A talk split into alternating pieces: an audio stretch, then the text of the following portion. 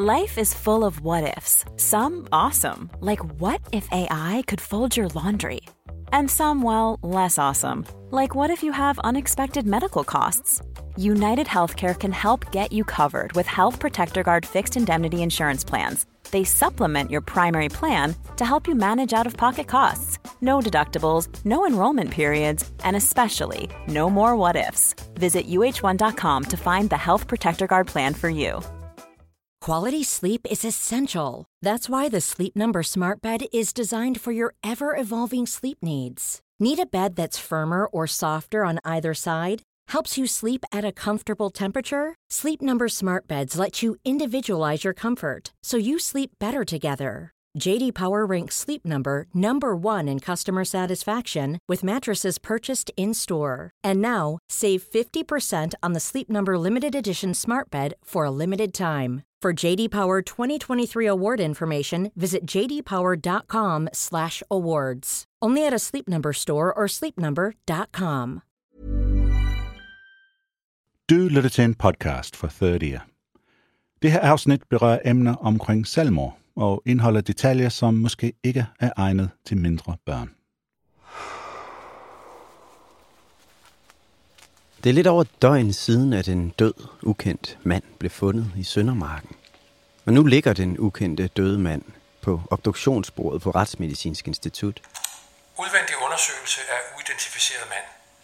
Livet er en mand, hvis udseende giver anledning til at formode, at hans alder kunne være mellem 37 og 42 år. Og retspatologen er i gang med sit arbejde. Han har en diktafon i hånden, som han taler ind i. Udseendet er sydlandsk. Der er meget mørk behåring og brune øjne. Linsbygning er meget kraftig, atletisk, med ret korte lemmer og veludtalt muskulatur.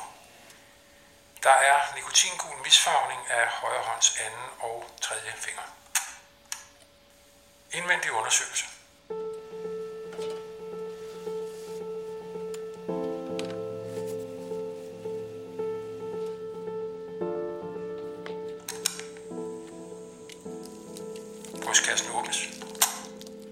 Da retsmedicineren skærer manden op, ser han hurtigt, at der er noget galt. Lungerne er normal størrelse, men er moderat til akut blod- og væskeoverfyldte. Mandens indre organer er fyldt med blod og væske, der ikke burde være der.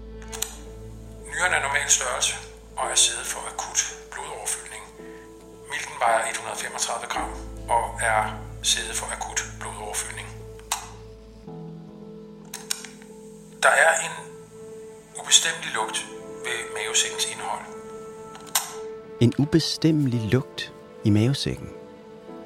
Det skal vise sig at være en vigtig detalje. Men ikke nu. Lige nu konkluderer retsmedicineren bare, at han ikke kan sige, hvad manden er død af. Der påvises ingen tegn på sygdom. Dødsårsagen er ikke oplyst ved obduktion. Så den ukendte mand bliver rullet tilbage i køleskabet på Retsmedicinsk Institut. Og der får han lov at ligge i et godt stykke tid.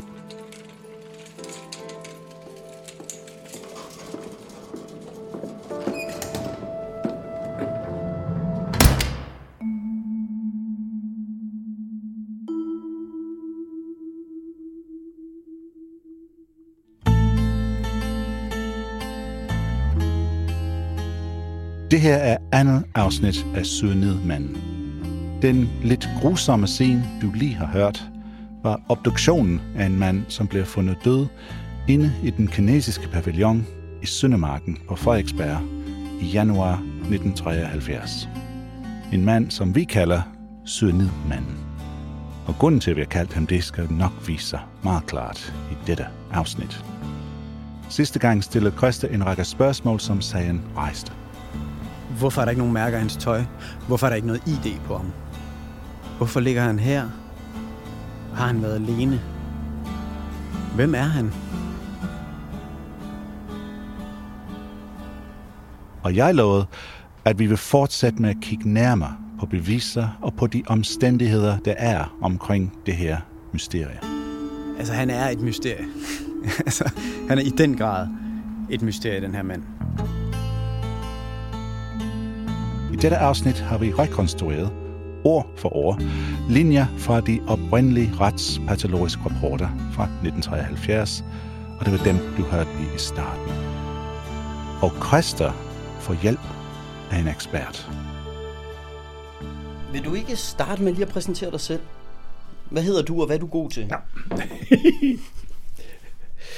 jeg hedder Hans Peter Hågen, og jeg er retsmediciner, det vil sige, jeg er gået på pension nu, men jeg var retsmediciner i 32 år. Hans Peter Hågen har været på Retsmedicinsk Institut i København i 32 år. Det er ikke helt længe nok til, at det kunne have været ham, der undersøgte den døde mand fra Søndermarken i 1973. Men hvis han var død 13 år senere, så kunne det nemt have været Hans Peter, der skulle lave obduktionen. Han har selv skrevet tusindvis af den slags obduktionsrapporter, som jeg lægger en af foran ham nu. Og så går dit job, som var dit, i gang her, ikke? ja. Og der starter man, man starter altid en obduktion med øh, udvendig undersøgelse, hvor man gennemgår huden nøje for at se, er det nogle mærker på et eller andet, er der noget tegn på vold, er der noget tegn på sygdom. Og det vil sige tegn på vold, altså er det tegn på knivstik, er det tegn på øh, stik med en kanyle, øh, skulle det være et skudsår, men også er det blodudtrædninger, er det hudafskrabninger. Manden er ikke blevet stukket ned eller skudt, og han har heller ingen kanylemærker på kroppen. Men der er faktisk nogle mærker på mandens hud. Nogle små mærker, man kun lægger mærke til, hvis man ser godt efter. Til venstre opad til i nakken ved overgangen til isen findes et par små, indtørrede, mørkfarvede, ikke skorpedækkede hudpartier. På bagsiden af hver ankel i huden midt over akillescenen findes et lille trykmærke, eller trykspor. Manden har friske, blå mærker i nakken og over begge ankler. Det er en af de tre ting, som patologen lægger vægt på i sin konklusion. Den anden ting, han lægger vægt på, er, at de indre organer er fyldt med blod og væske. Og til sidst i konklusionen skriver patologen om den ubestemmelige lugt ved mandens mave. Der findes ingen umiddelbare tegn på forgiftning, men der fandtes en ubestemmelig lugt ved organerne. Okay. Den ubestemmelige lugt. Det skulle vel aldrig være bittermandel? Bitre mandler, det er lugten af cyanid. Lidt som marcipan. Sådan lugter et af de farligste giftstoffer i verden. Det ved alle, der arbejder med den slags, men underligt nok er det ikke alle mennesker, der kan lugte det. Sagen er bare den, at lugten af bitter mandel, som har med cyanid at gøre, den kan kun lugtes af mellem halvdelen til to tredjedele af befolkningen. Resten kan ikke identificere den lugt. Det er, det er genetisk bestemt. det ligger dybt inde i generne. Så, altså, jeg er en af de heldige, som godt kan lugte bittermandel. Men jeg har kolleger, som, som ikke kan lugte det. Men de kan godt sige, at der er noget bestemt. Men, men nogen kan, kan, kan sige, der lugter et eller andet, kan vide, hvad det er.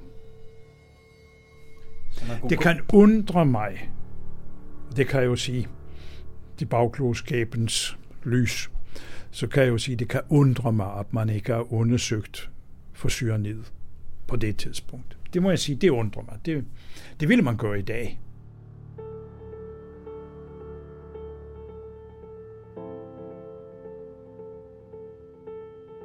Måske er det, fordi retspatologen for den gang er en af dem, der ikke kan lugte bitre mandler i cyanid. Eller måske er det fordi, at ingen hos politiet har bedt direkte om at få manden undersøgt for en cyanidforgiftning. Måske er der nogen, der er på ferie. Måske er der nogen, der ikke taler sammen. Jeg ved det ikke. Men i hvert fald går der over en måned fra de finder livet i Søndermarken til Retsmedicinsk Institut kan fortælle, at han død af en cyanidforgiftning. I den måned ligger han i fryseren på Retsmedicinsk Institut, mens Frederiksbergs ordenspoliti efterforsker sagen – om den ukendte, dødfundne mand fra Søndermarken. Uden at vide, at han er død af cyanid. Og måske også uden at vide præcist, hvad det er, de leder efter, når de undersøger findestedet, den kinesiske pavillon i Søndermarken.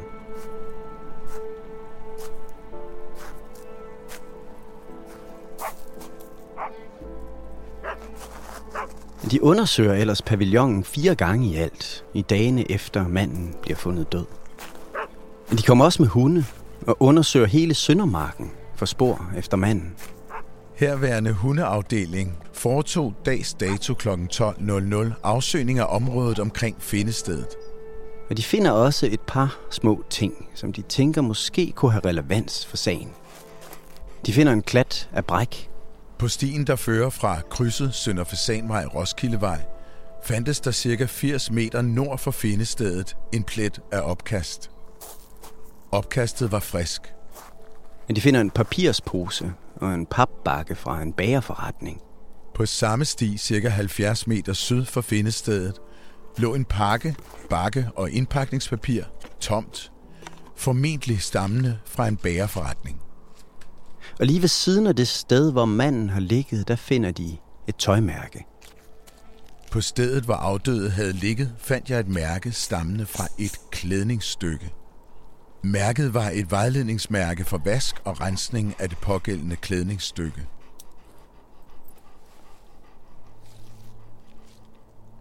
Der bliver ikke indsamlet prøver af brækklatten eller fra bagerposen. Der er heller ikke nogen, der overvejer, om tøjmærket, de finder, måske kunne passe med nogle af de tøjmærker, der er blevet klippet ud af mandens tøj. De bliver bare registreret. TA nummer 12. Tøjmærkeseddel. Bralon Hoch Bausch R. Mål cirka 4,5 gange 2 cm. Frederiksbergs ordenspoliti virker i det hele taget ikke, som om de interesserer sig synderligt for, hvad manden er død af. I stedet bruger de deres kræfter på at prøve at finde ud af, hvem manden er.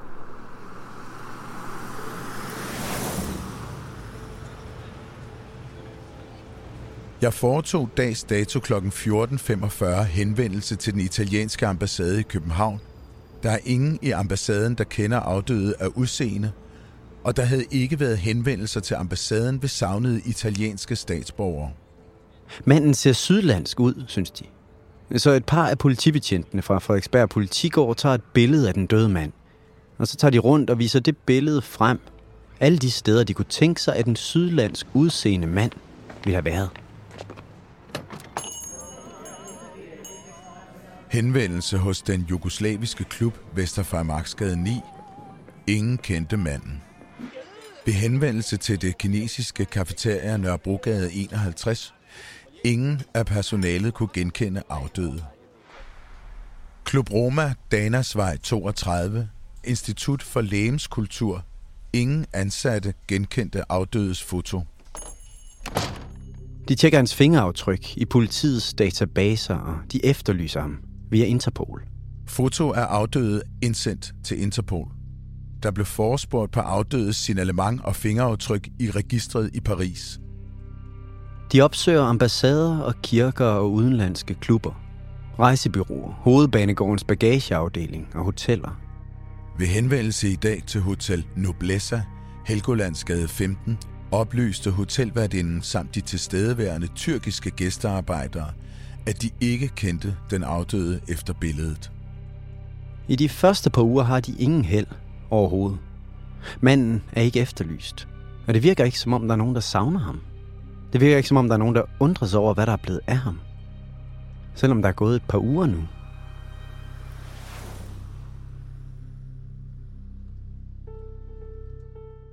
Den 2. februar 1973, to uger efter at de fandt ham, der får politiet at vide af Retsmedicinsk Institut, at de har fundet alkohol i blodet på manden.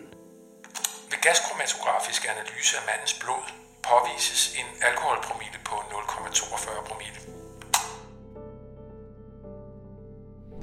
0,42, det er ikke højt. Han må køre bil. Du må køre bil. 0, øh, grænsen er 0,5. Så det er ikke værre, end at du må køre bil. Han er Og det vil sige, at han er ikke synderlig alkoholpåvirket heller. Herefter fokuserer betjentene på barer og på restauranter på Vesterbro og på Frederiksberg i nærheden af Søndermarken. Restaurant KAR, Vesterbrogade 35. En ekspeditrice mente med sikkerhed at kunne genkende afdøde som kunde i restauranten. Hun havde serveret for ham flere gange. Hver gang havde han været alene. Han talte gebrokkent engelsk. Herudover kunne hun intet berette. Restaurant Vivex, Vesterbrogade 3. Flere af de ansatte kunne genkende afdøde som kunde i restauranten. Muligvis havde han været i selskab med en kvinde. Intet yderligere om kvinden kunne oplyses. Afdøde talte formentlig gebrokkent dansk.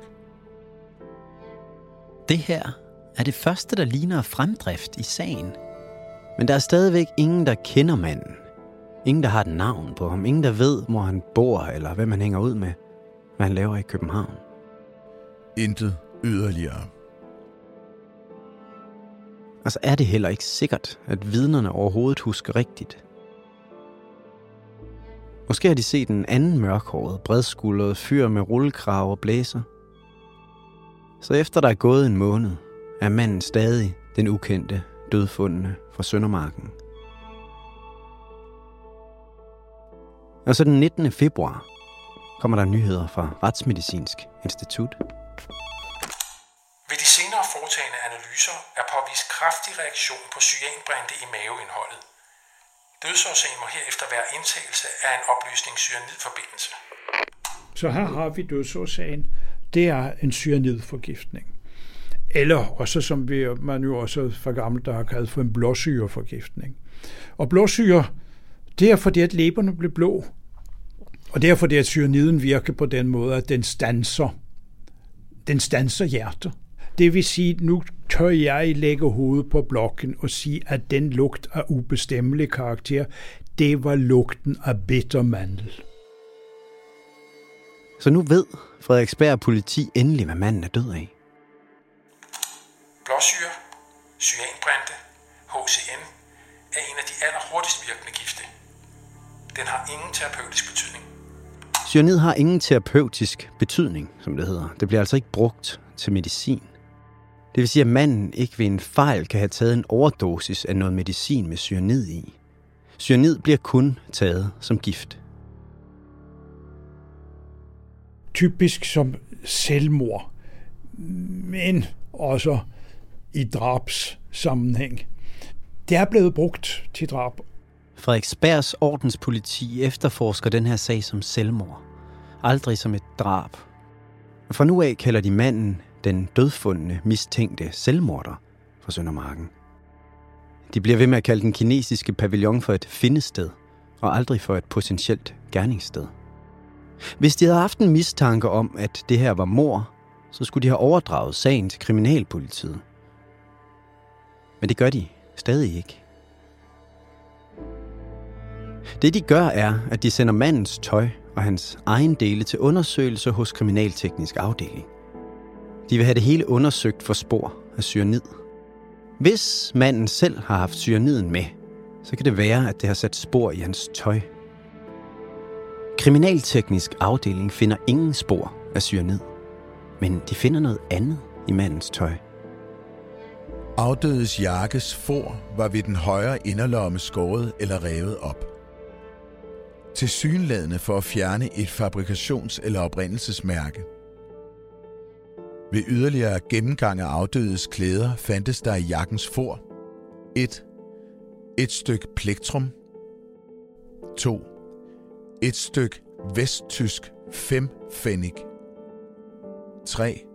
Seks styks lakrids 4. Et stykke special barberblad. En barberbladslignende ting, cirka 4 gange 1,5 cm. Formentlig beregnet til at påmontere skaft eller lignende. Det her er ikke et barberblad, man bruger til at barbere sig med. Det her er et barberblad, man sætter på et skaft til at skære med. I tøj, for eksempel. Det er sådan en skrædder bruger til at sprætte syninger op med. Men tanken om, at det barberblad kunne være blevet brugt til at skære mærker ud af mandens tøj med, den tanke er der til sydenladende ingen, der får på Frederiksberg Politigård. Ligesom der ikke er nogen, der undrer sig over, hvorfor manden skulle have skåret et mærke ud af sit eget tøj og lagt det ved siden af sig, før han døde.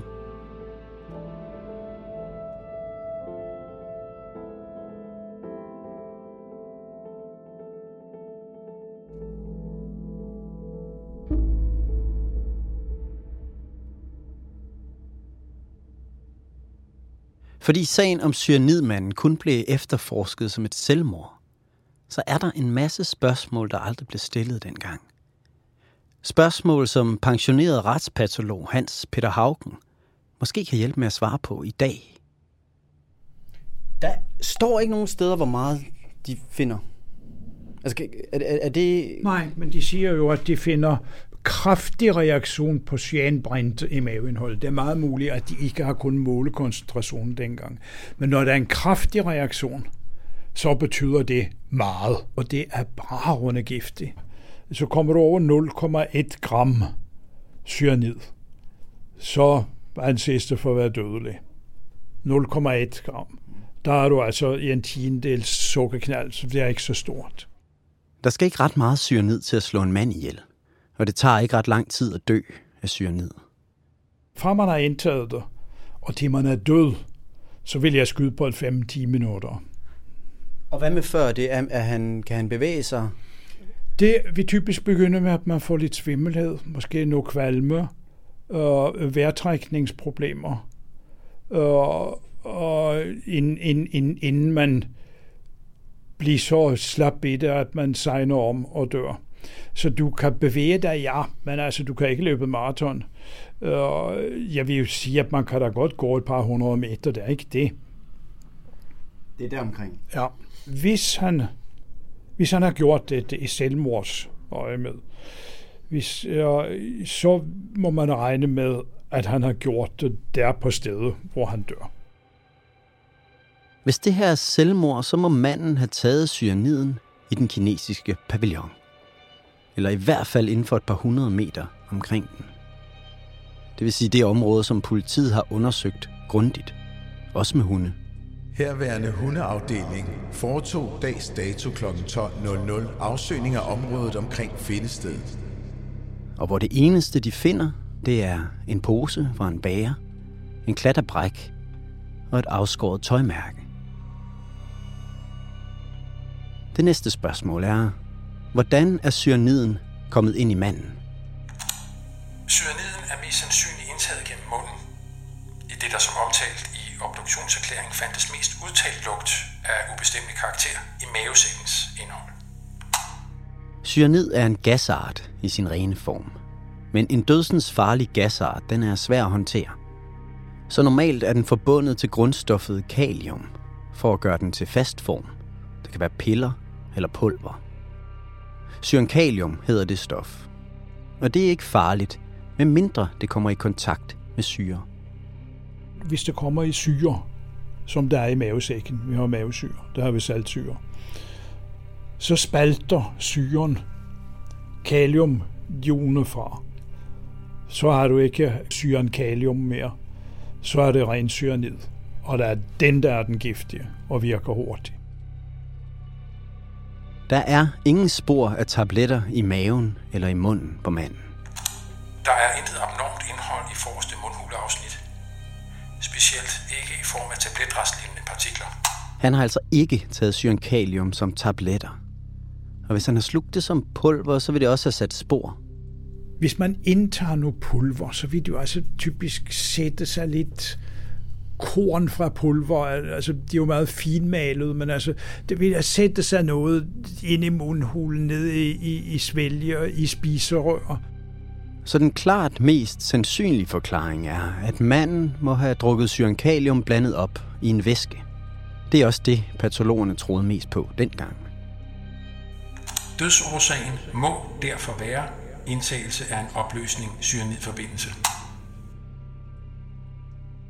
Der er alkohol i mandens blod, så det er ret sandsynligt, at den væske, han har drukket cyankalium i, kunne være øl eller vin eller sprut.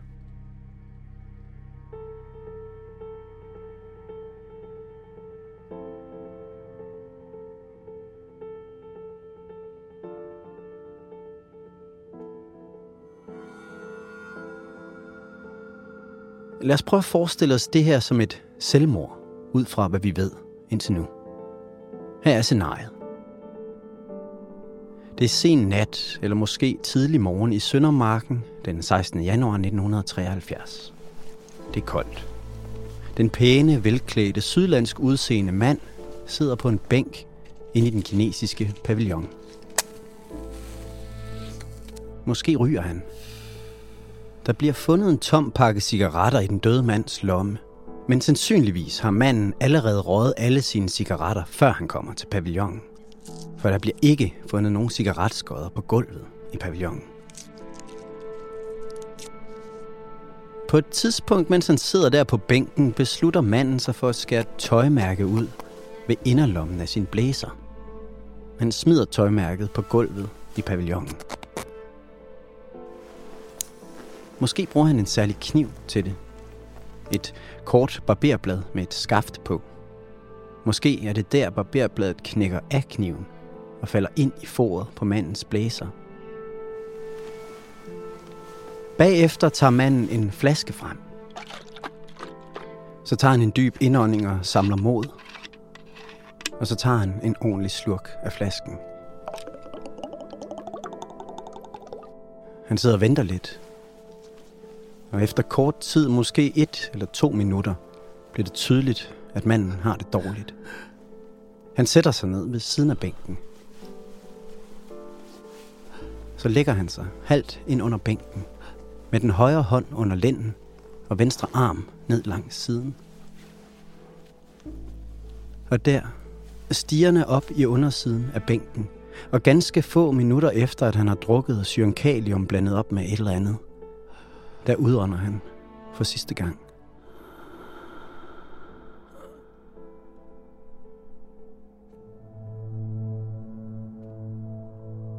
Ja, cirka sådan må det have set ud, hvis det her var et selvmord. Men hvis det er det, så mangler der noget. Hvor er flasken? Politiet gennemsøger hele området fire gange, også med hunde. Men de finder ikke nogen flaske, eller et glas, eller en beholder, eller et eller andet, som manden kunne have drukket af. Ja, altså væske skal være i noget. Altså, i en kop meget lidt sandsynligt. Uh, altså, det typisk i en flaske. Ja. Og politiet har gennemgået og har ikke fundet noget. Ja.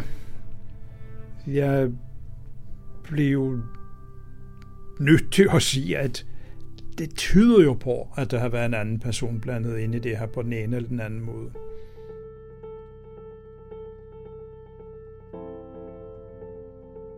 En anden person, som kunne være blandet ind i det her. En anden person, der kunne have taget flasken med, efter at den døde mand har drukket cyanid af den. En anden person, der kunne have fjernet ID fra hans tegnebog. Hvem går også rundt med en tegnebog uden noget som helst i? En tom, mørkebrun tegnebog med fem rum. Og hvem skærer et tøjmærke ud af sit eget tøj og lægger det ved siden af sig, inden han tager cyankalium og dør? Mærket var et vejledningsmærke for vask og rensning af det pågældende klædningsstykke.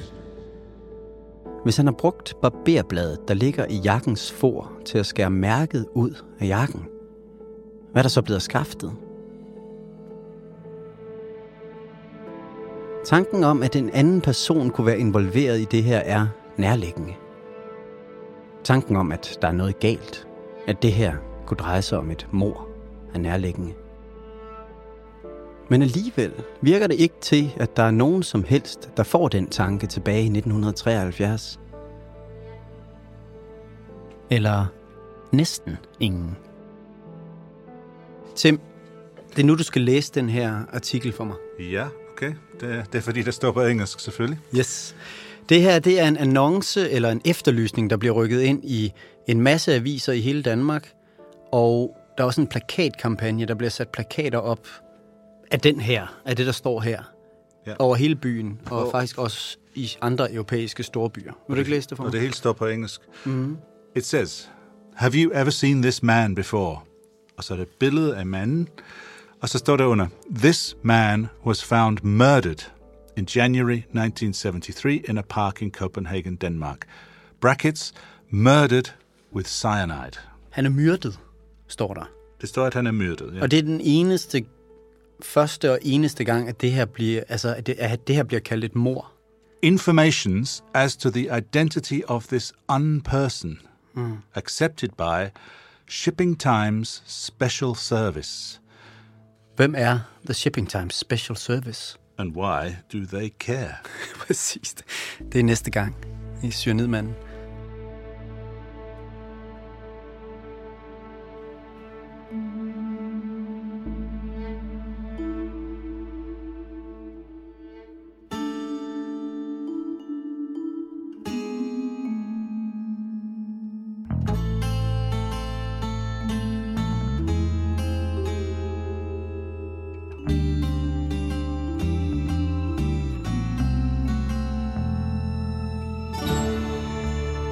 Dette afsnit var researchet og skrevet af Christa Molsen.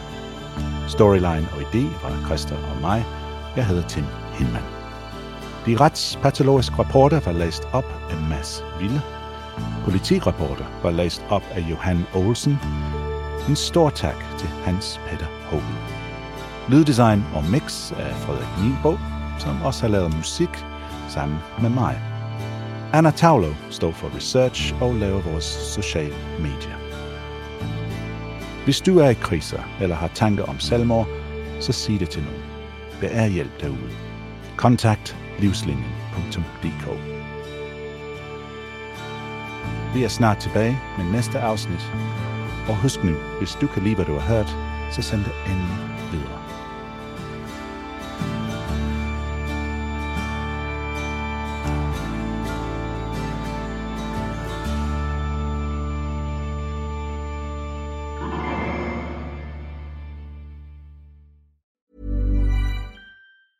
Hi, I'm Daniel, founder of Pretty Litter. Did you know cats tend to hide symptoms of sickness and pain? I learned this the hard way after losing my cat, Gingy. So I created Pretty Litter, a health monitoring litter that helps detect early signs of illness by changing colors, saving you money and potentially your cat's life. Pretty Litter is veterinarian developed, and it's the easiest way to keep tabs on your fur baby's health right at home. Go to prettylitter.com and use code ACAST for 20% off your first order and a free cat toy. Terms and conditions apply. See site for details. Hey, it's Paige DeSorbo from Giggly Squad. High quality fashion without the price tag? Say hello to Quince. I'm snagging high end essentials like cozy cashmere sweaters, sleek leather jackets, fine jewelry, and so much more. With Quince being 50 to 80% less than similar brands. And they partner with factories that prioritize safe, ethical, and responsible manufacturing. I love that. Luxury quality within reach. Go to quince.com slash style to get free shipping and 365 day returns on your next order. Quince.com slash style. Hey, it's Paige DeSorbo from Giggly Squad. High quality fashion without the price tag? Say hello to Quince. I'm snagging high-end essentials like cozy cashmere sweaters, sleek leather jackets, fine jewelry, and so much more. With Quince being 50 to 80% less than similar brands. And they partner with factories that prioritize safe, ethical, and responsible manufacturing. I love that. Luxury quality within reach. Go to quince.com slash style to get free shipping and 365-day returns on your next order.